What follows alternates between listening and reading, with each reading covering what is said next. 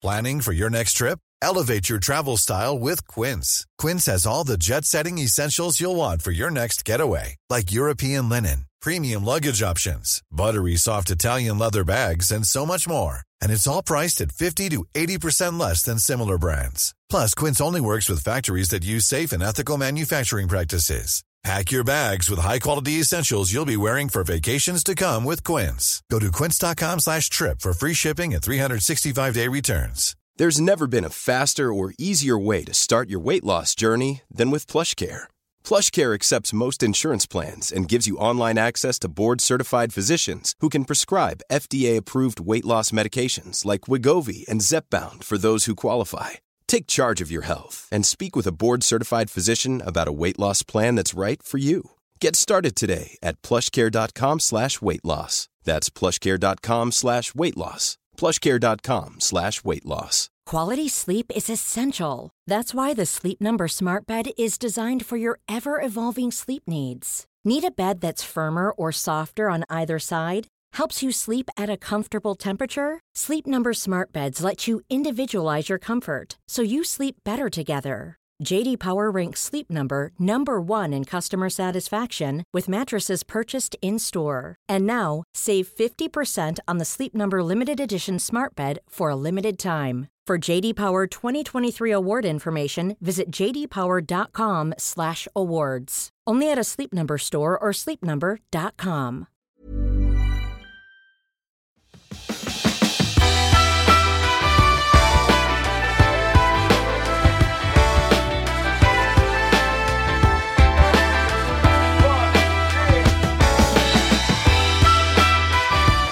Hej och välkommen till Klimakteriepodden med mig, Åsa Melin.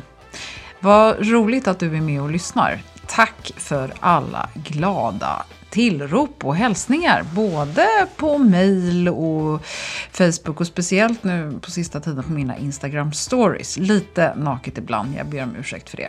Hur som helst vill jag dela med mig av lite av det jag gör för att hålla hormonerna och måendet i schack. Och det är uppenbart att en del blir peppad av det och det är mitt enda syfte. Lite längre fram här så kommer det också komma väldigt mycket bra klimakteriehacks eller tips på vad man kan göra för att må så bra som möjligt. Och det är några av dem som tidigare har varit med i podden som delar med sig. Så håll utkik efter det så vill jag också säga att jag är jätteglad för att det blev så bra respons på förra avsnittet om sköldkörteln. Stort tack säger jag också till Dr. Cecilia Tibell som var med och delade med sig av sin stora kunskap. Och jag blir så glad när ni delar avsnitten på Facebook, vilket många gjorde den här gången.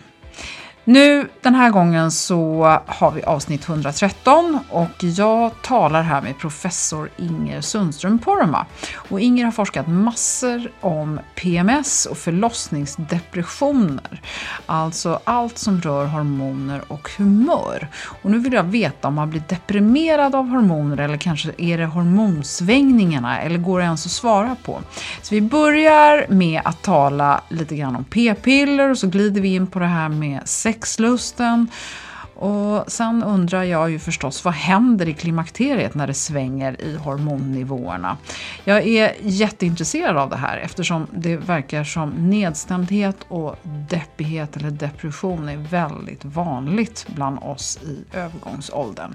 Och det är ju inte helt lätt att få raka svar på det här har jag förstått efter att ha gjort det här eh, avsnittet. Men du är så välkommen att lyssna och ge mig jättegärna feedback på info.klimakteriepodden.se.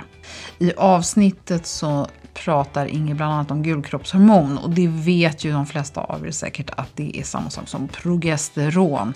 Och när vi talar om nätköp i avsnittet så nämns det som kräm och då menar Inger förstås progesteronkräm och att det är den som det kan vara svårt att veta hur potent den verk eller verkningsfull den egentligen är. Fast nu kör vi igång, så välkommen att lyssna.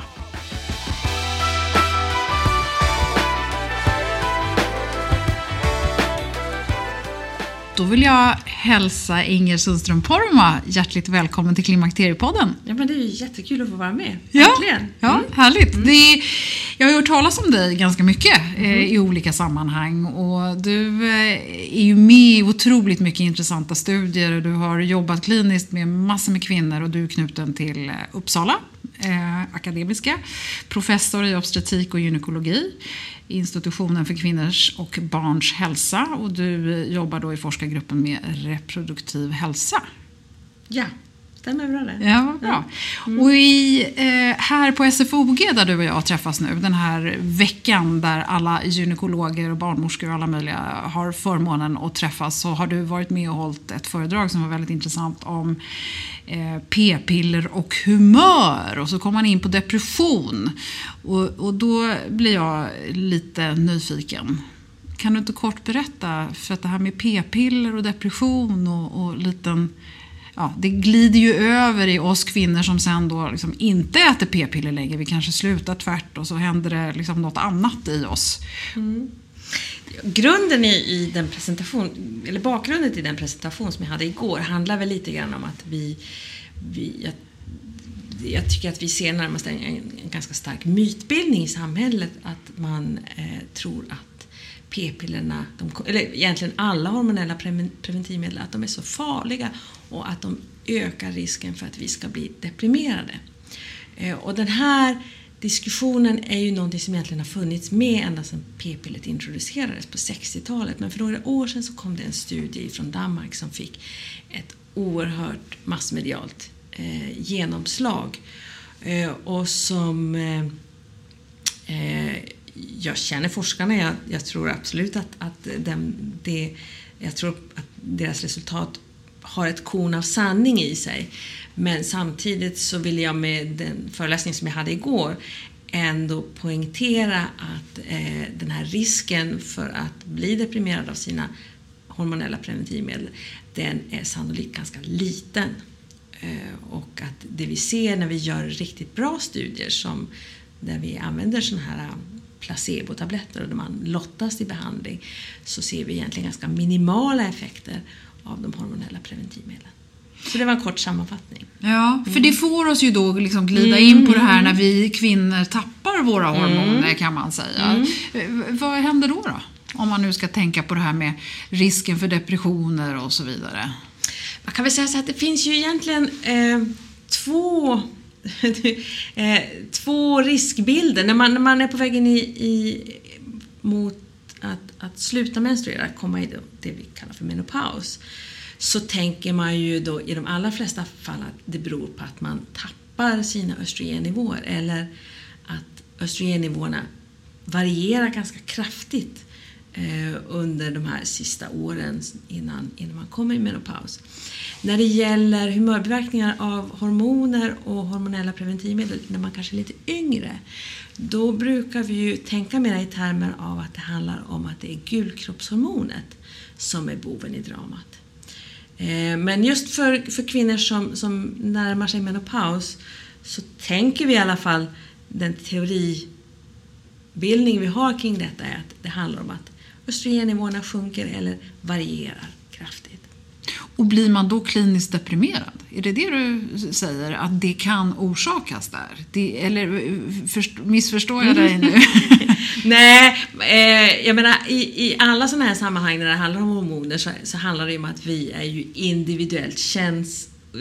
Individuellt har vi, har vi en olika känslighet. Så att det är ju givetvis så att, att det finns kvinnor som seglar genom hela den här perioden, åren innan man går i menopaus och efter menopaus, utan så mycket som en krusning på vattenytan. Man märker absolut ingenting av det.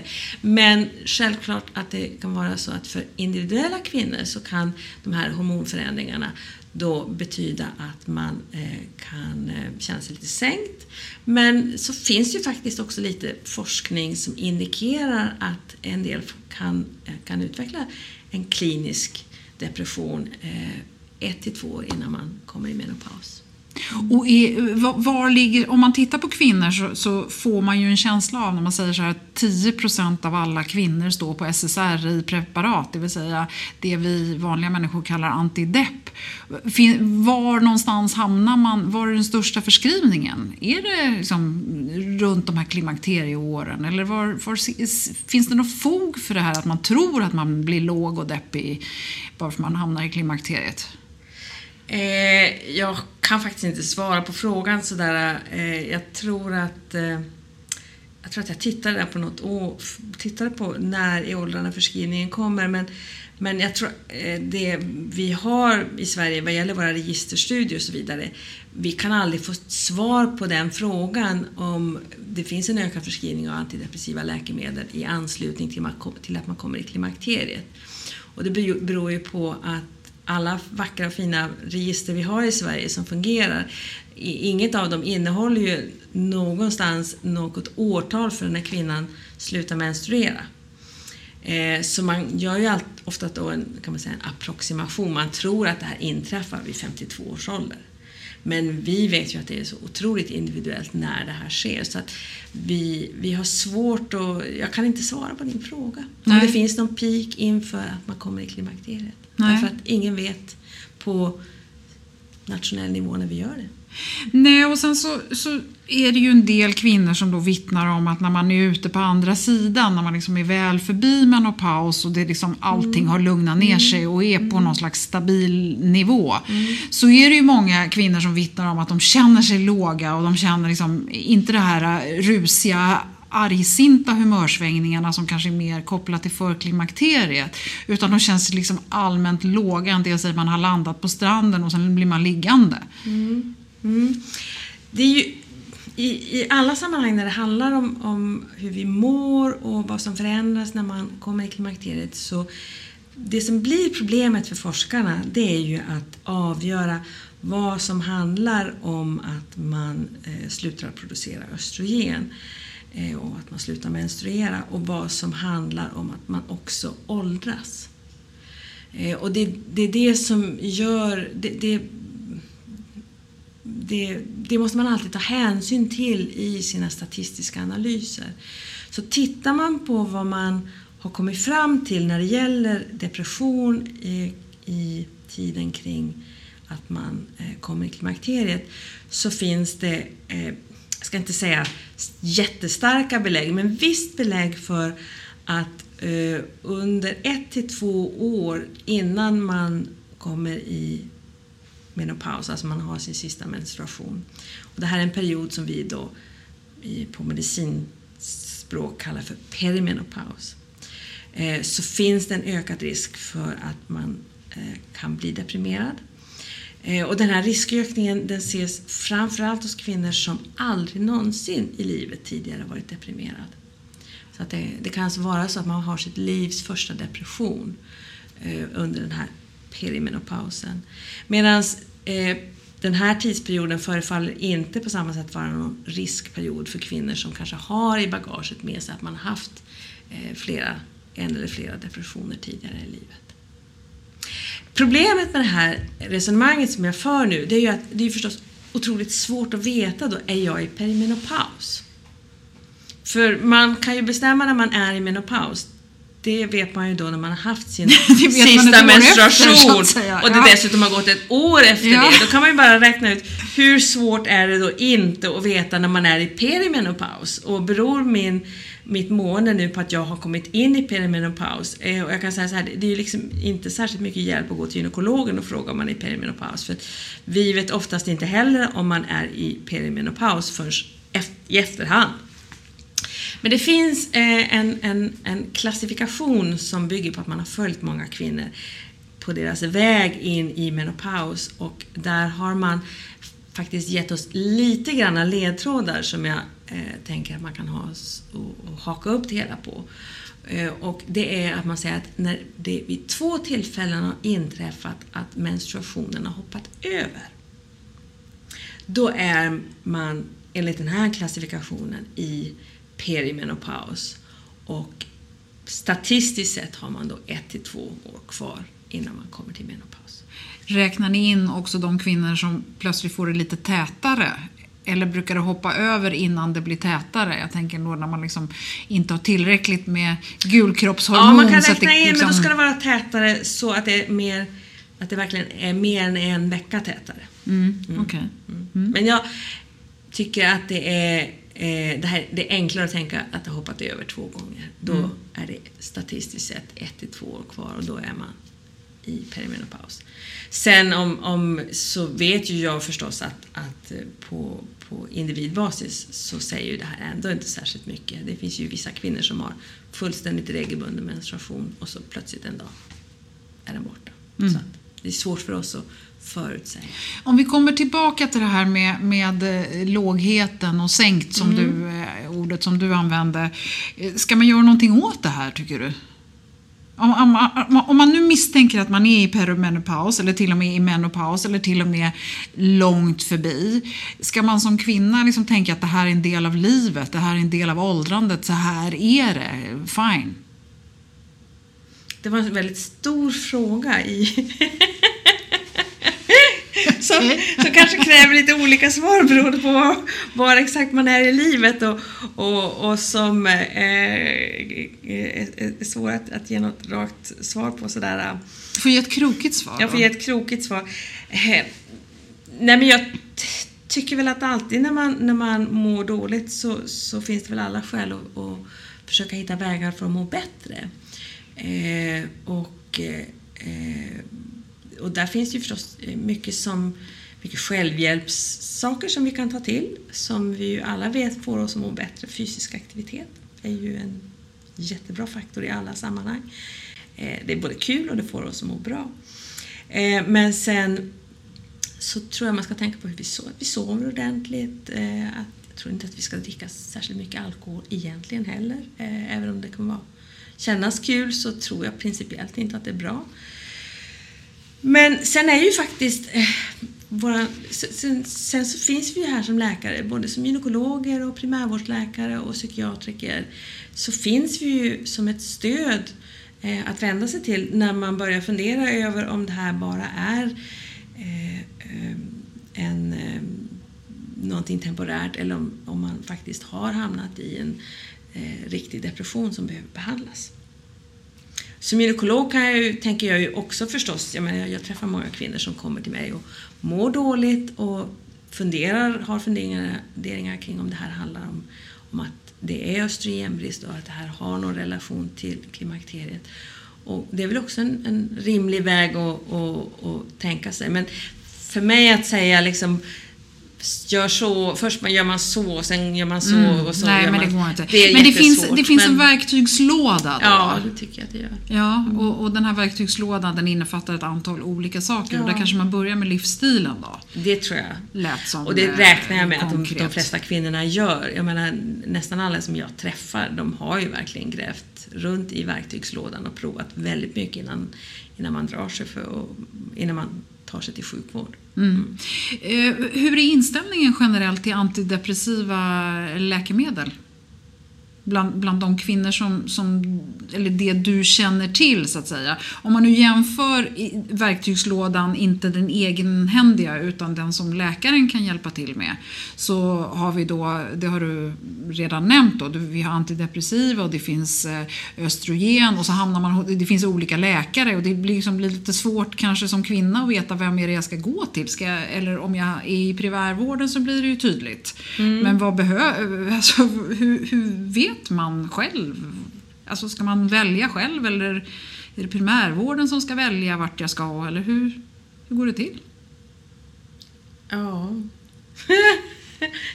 det beror nog lite grann på var man bor i Sverige också, vad, vad, vad man, vad, vad, hur det ser ut. Jag menar, I storstadsregionerna så, så finns det ju många duktiga privatgynekologer man kan vända sig till. Och de privatgynekologer tycker jag är, är, är fantastiska. De har en, en, en vana att både förskriva eh, östrogen och att förskriva antidepressiva läkemedel om så behövs. Men, men det är ju en rekommendation som inte fungerar om man bor på andra de, i andra delar av landet eh, där det inte finns så mycket eh, privata vårdgivare utan där är det väl framförallt då, Eh, primärvårdens läkare som, som man vänder sig till. Jag träffar ju mycket primärvårdsläkare eh, när jag föreläser och eh, jag tycker mig se ett ökande intresse för eh, att kunna hantera och ta hand om patienter som behöver hjälp med till exempel östrogenbehandling i klimakteriet. Och det är väl ändå på något vis den, den naturliga ingångsporten, eh, kan jag tycka.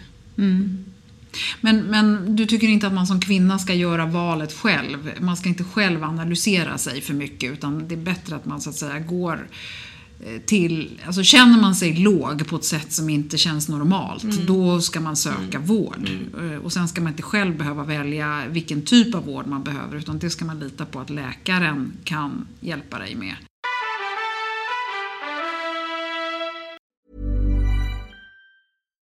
Here's a cool fact. A crocodile can't stick out its tongue. Another cool fact, you can get short-term health insurance for a month or just under a year in some states. United Healthcare short term insurance plans are designed for people who are between jobs, coming off their parents' plan, or turning a side hustle into a full time gig.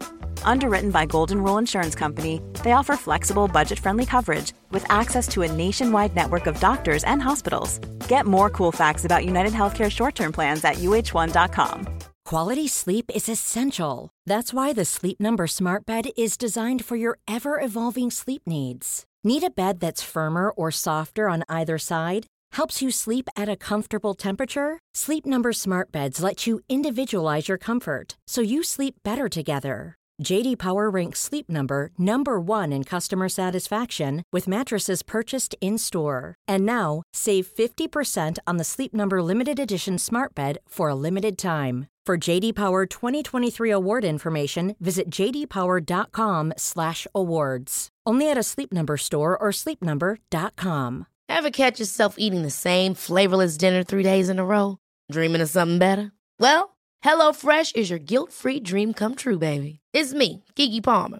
Let's wake up those taste buds with hot, juicy pecan-crusted chicken or garlic butter shrimp scampi. Mm. Hello Fresh. Stop dreaming of all the delicious possibilities and dig in at HelloFresh.com. Let's get this dinner party started.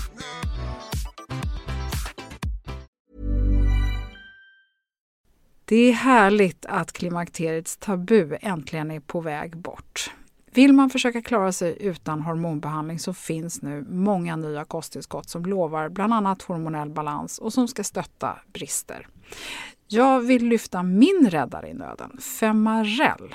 Det har inte bara varit min utan många andra kvinnors räddning i över 20 år. Och med lång tid på marknaden, med nöjda användare, dessutom med 20 forskningsstudier så vågar jag säga att det kan vara en god idé att prova Femarel. Femarel finns på apoteken och i hälsokostbutiker. Tack Femarel som varit min samarbetspartner i många år.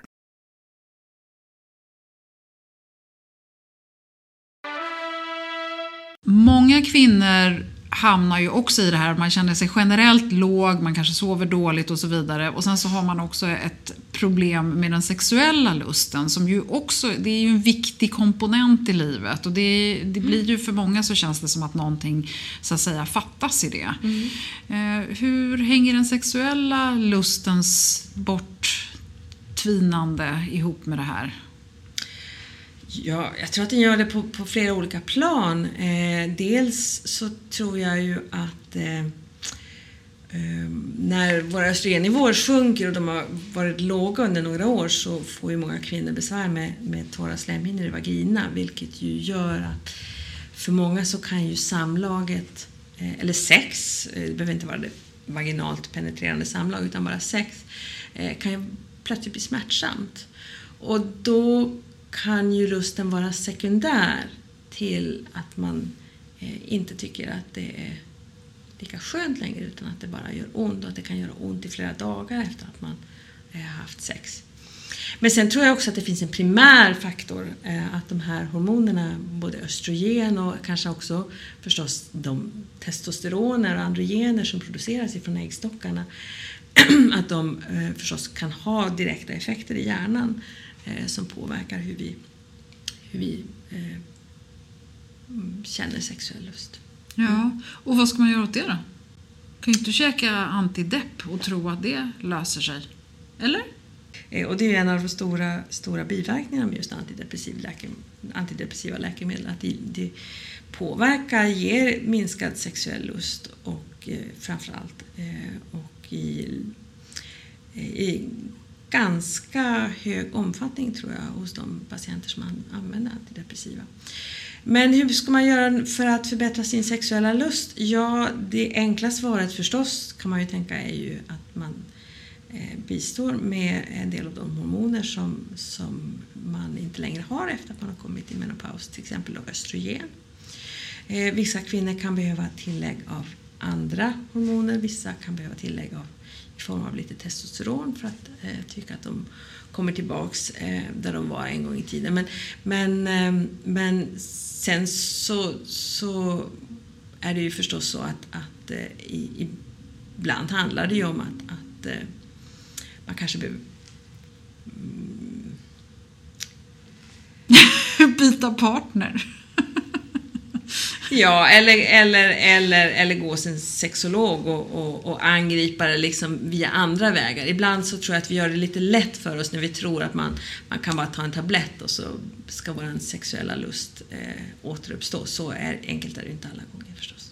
Nej, för jag tänker det här med östrogen, att man kan tillföra lokalt östrogen och få mm. ordning på sina slemhinnor. Ja, men det, det liksom fixar ju inte skallen liksom. Nej, oftast inte, men, men eh, kan, man kan komma en bit på vägen där. Men, men, och när du säger andra hormoner, man kan förskriva andra hormoner? Det är framförallt testosteron som, som man funderar kring. Eh, och sen finns det också vissa eh, nya eh, vaginala, eh, mer androgenliknande substanser som, som man skulle kunna prova i det sammanhanget också. Ja, och det här med testosteron, vi har ju, haft, vi har ju hört Stefan mm. Arver mm. tidigare och prata om kvinnor och testosteron. Mm. Och då fick man lite grann en känsla av att nej, men det där håller vi inte på med så mycket. Och mm. kvinnor har lite för stor tro på att det är testosteron som mm. eh, liksom är lösningen. Och sen finns det inte så mycket testosteron på kvinnor och tester och, och mm. undersökningar och så. Mm. Hur ska man... Alltså om, om läkarna och gynekologerna ibland inte har jättemycket kunskap om östrogen, som ju liksom ändå är väldigt, väldigt vanligt. Hur ska man då träffa rätt när det gäller testosteron? Det känns som en ganska stor uppförsbacke för ja, mig. Ja, det, det, det, tycker jag också. Det tycker nog de flesta kvinnor också, för det är ju inte särskilt efterfrågat. Det är det inte. Nej, men finns det något överhuvudtaget då, som det går att förskriva? Så att vi inte eh, pratar ingen... om något som bara liksom en klick har tillgång till. För jag, jag vet tyvärr att det finns många kvinnor som köper testosteron eller testosteronliknande preparat på nätet från USA mm. och håller på att mixtra med själva. Och jag måste ju erkänna att jag kanske inte tror att det är den bästa idén alla gånger. Nej, jag tror nog aldrig att det är särskilt bra att, att köpa läkemedel via, via nätet. Det, det tror jag inte är bra på, på, på något vis och särskilt inte om, om det om det kommer till krämer och sånt där, där, vi där det är ytterst oklart överhuvudtaget hur mycket som tas upp via huden. Eh, så att jag skulle nog aldrig själv våga tänka tanken på att köpa läkemedel via internet. Aldrig.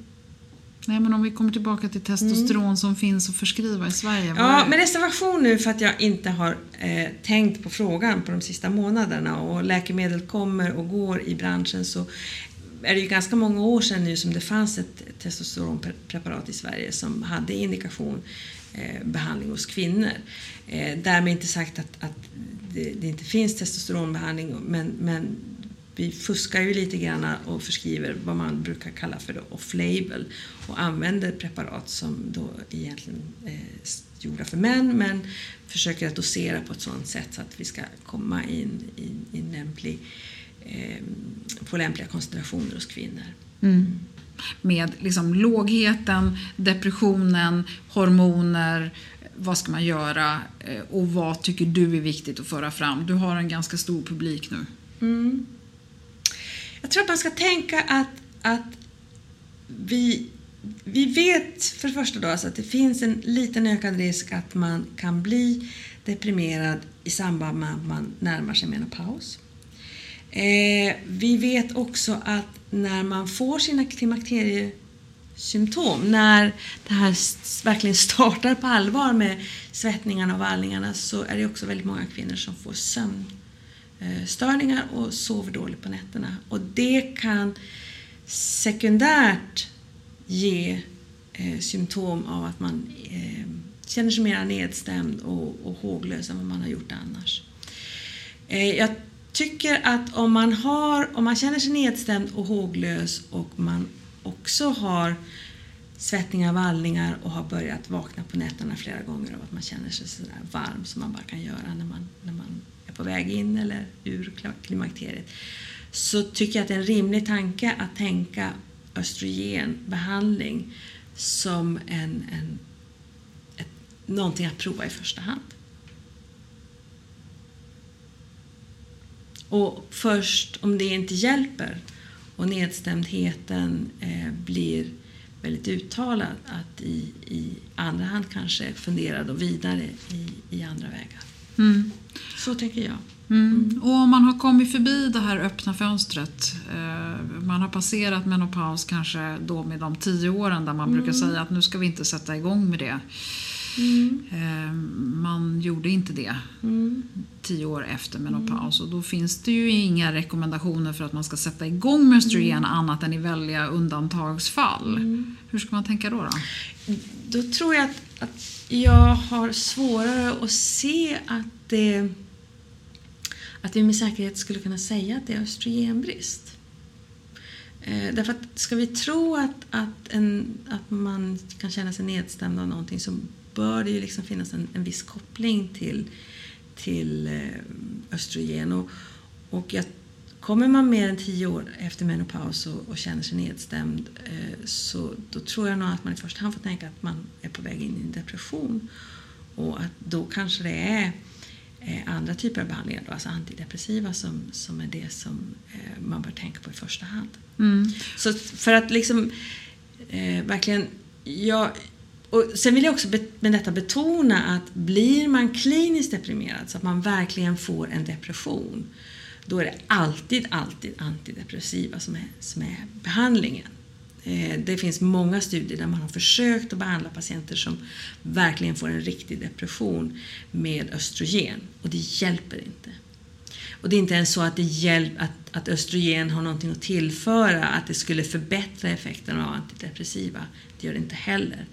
Utan det är så att vid en klinisk depression så, så ska man behandlas med antidepressiva. Men de om man inte har en klinisk depression utan man känner sig nedstämd, sover dåligt, har, är i tiden för att komma i klimakteriet eh, eller har, till och med har andra symptom eh, och sover dåligt på nätterna så kan jag tycka att det är rimligt att prova med östrogen. Mm, och då pratar vi inte om lokalt östrogen Nej, då pratar, pratar vi, vi systemiskt. Då, då, vill vi ha det upp i hjärnan också. Ja. Mm. Eh, Inger, vi ska runda av det här men jag, jag tänker också att det är, är, väldigt spännande att försöka förstå då vad, vilka tecken har du på att du håller på och att du har en så kallad, nu sätter jag tummarna i luften, en riktig depression då. Mm. Förutom att man inte, östrogen hjälper om man inte ens har provat det. Finns det någon självtest? Mm. Eller finns det någon test man kan göra på nätet? Eller vilka frågor ska man ställa sig? Det gör det säkert. Men, men man brukar ju tala i termer av klinisk eller egentlig depression när man har varit ihållande deprimerad eller nedstämd under nästan hela tiden. I nästan, i stort sett varje dag under en period som har varit mer än två veckor. Eh, eller att man har känt minskad lust att göra saker och ting som man annars tycker om. Nästan hela tiden, i stort sett varje dag under de sista, i minst två veckor. Så så, här, så att en, en, en, klinisk depression handlar ju om, om någonting som är väldigt påtagligt, som inte fluktuerar, som finns där hela tiden och som finns varje dag i, under, en viss, under en viss tidsperiod. Mm, okay. Sen så är ju det en bedömning som, som man förstås bör få av sin, sin primärvårdsläkare eh, om man misstänker att man har en, en klinisk depression. Mm. Okej. Okay. Mm. Bra en sista fråga. Det här med att om man aldrig tidigare haft en depression mm. och så att säga är runt de här klimakterieåren. Hur, hur vanligt är det att, det att det, det, då dyker upp första gången? För man pratar ju om att siffran är ganska hög för kvinnor att någon gång i sitt ja. liv få en depression. Precis, precis. Så, så det, på det sättet kan man ju säga att det, det är ganska osannolikt att man då eh, eh, tillhör den lilla gruppen som inte har hunnit ha en depression innan man kommer dit. Men man, jag tror väl att, att man räknar med att ungefär hälften av oss ska någon gång under livet ha haft en depression. Så att det är väl den, halvan, den andra halvan då som kanske... Mm. Som... Så är man, bara för att man har haft det så är man inte säkrad utan då kanske man till och med löper större risk? Eh, jag, jag, tror att, jag tror att det är så att när det handlar om den här eh, forskningen då som, som när man försöker verkligen koppla depressionen till, till den här nedgången i östrogen som, som sker eh, inför menopaus så, så har man väl helt enkelt eh, eh, haft svårt att urskilja just den perioden som, som någon specifik riskökningsperiod. Eh, jag tror att kvinnor som, som har haft många depressioner i livet, de kan säkert också eh, drabbas av en depression under, den här, eh, under de här åren. Det här, jag tror att det finns också en väldigt stark önskan från vissa forskare att verkligen liksom kunna hitta det här sambandet mellan depression och perimenopaus. Eh, och så hittar man inte när man, liksom, man gör en stor studie, så hittar man inte först och så måste man liksom börja leta i subgrupper. Finns det någon subgrupp som har den här ökade risken? Och så hittar man en subgrupp. Så det säger att säger mig lite grann att de har, de har fått leta innan de hittade. Nej, men för jag tänker att många kvinnor kan ju känna sig låga och ledsna för att liksom fertiliteten är över. Chansen eh, att få barn och liksom att åldrandet, 50-årskris, det kan ju inte vara någon... Liksom, en, en 50-årskris är ju... Många upplever ju att man runt den här åldern ändå blir Alltså det händer saker och bara fylla 50 är ju för många en ganska stor mm. grej. Så jag, jag, tänker också att det är väldigt mycket. Men jag, vad jag egentligen hör när jag lyssnar på dig, vilket jag gillar, det är att det här att det är inte östrogenet som är boven. Och det kan jag känna är lite betryggande. Mm. Kan, vi, mm. kan vi säga det? Fast, ja, fast och så, så, några kan det säkert vara det. Ja. Det, det, det är väl vad jag kan säga liksom. Hos ja. några kan det, säkert, kan det säkert vara det, men, men om det sen är östrogenet primärt i hjärnan, att det är verkligen liksom det, eller om det handlar om att man, man kommer in i en period då man sover dåligt och när man då med östrogenbehandling eller på annat sätt eh, hittar vägar att sova bättre så, så mår man också bättre. Så det, det finns ju ganska starka bevis för att östrogenbehandling förbättrar vår livskvalitet. Okej. Okay.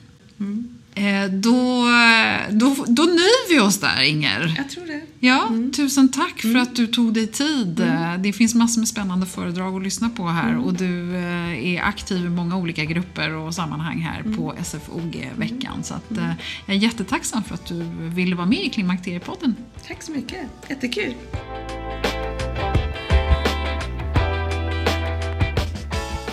Ja, kanske var det här lite svårt jag vet inte hur väl vi känner att vi fick koll på det här. Jag sitter kvar med en hel del frågor som leder mig vidare till Sara Berlin Pellbeck som är legitimerad psykolog. I nästa avsnitt så ska vi tala om vad som händer med oss när vi känner oss nedstämda, har sorg och grubblar. Och hur vet man om man är kliniskt deprimerad eller bara sorgsen? Så då bjuds du på mer kunskap och insikt i det här ämnet och hur man kan hantera det. Blev du sugen på att höra mer om testosteron så lyssna på Stefan Arver i avsnitt 75. Och jag hoppas att du gillade det här avsnittet och vill lyssna snart igen, så dela det gärna. Kolla in klimakteriepodden.se och fliken ämnen om du vill se var och när vi talat om vad. Så välkommen också att följa Klimakteriepodden på Instagram och Facebook. Hoppas du är sugen på att lyssna snart igen och tills du är med nästa gång så hoppas jag att du sköter om dig. Ha det så bra och tack för att du har lyssnat. Hej då!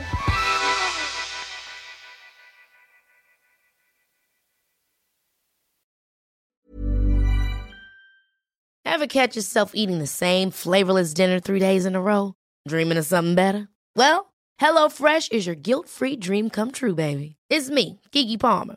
Let's wake up those taste buds with hot, juicy pecan-crusted chicken or garlic butter shrimp scampi. Mm. Hello Fresh.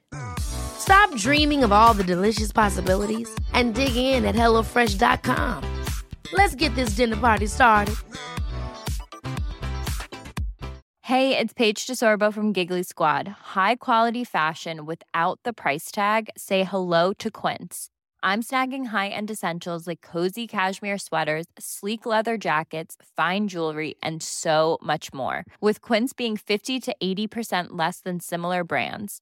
And they partner with factories that prioritize safe, ethical, and responsible manufacturing. I love that. Luxury quality within reach. Go to quince.com slash style to get free shipping and 365-day returns on your next order. quince.com slash style. Imagine the softest sheets you've ever felt. Now imagine them getting even softer over time. That's what you'll feel with Bowl and Branch's organic cotton sheets. In a recent customer survey, 96% replied that Bowl and Branch sheets get softer with every wash. Start getting your best night's sleep in these sheets that get softer and softer for years to come. Try their sheets with a 30-night guarantee. Plus, get 15% off your first order at bowlandbranch.com. Code BUTTERY. Exclusions apply. See site for details.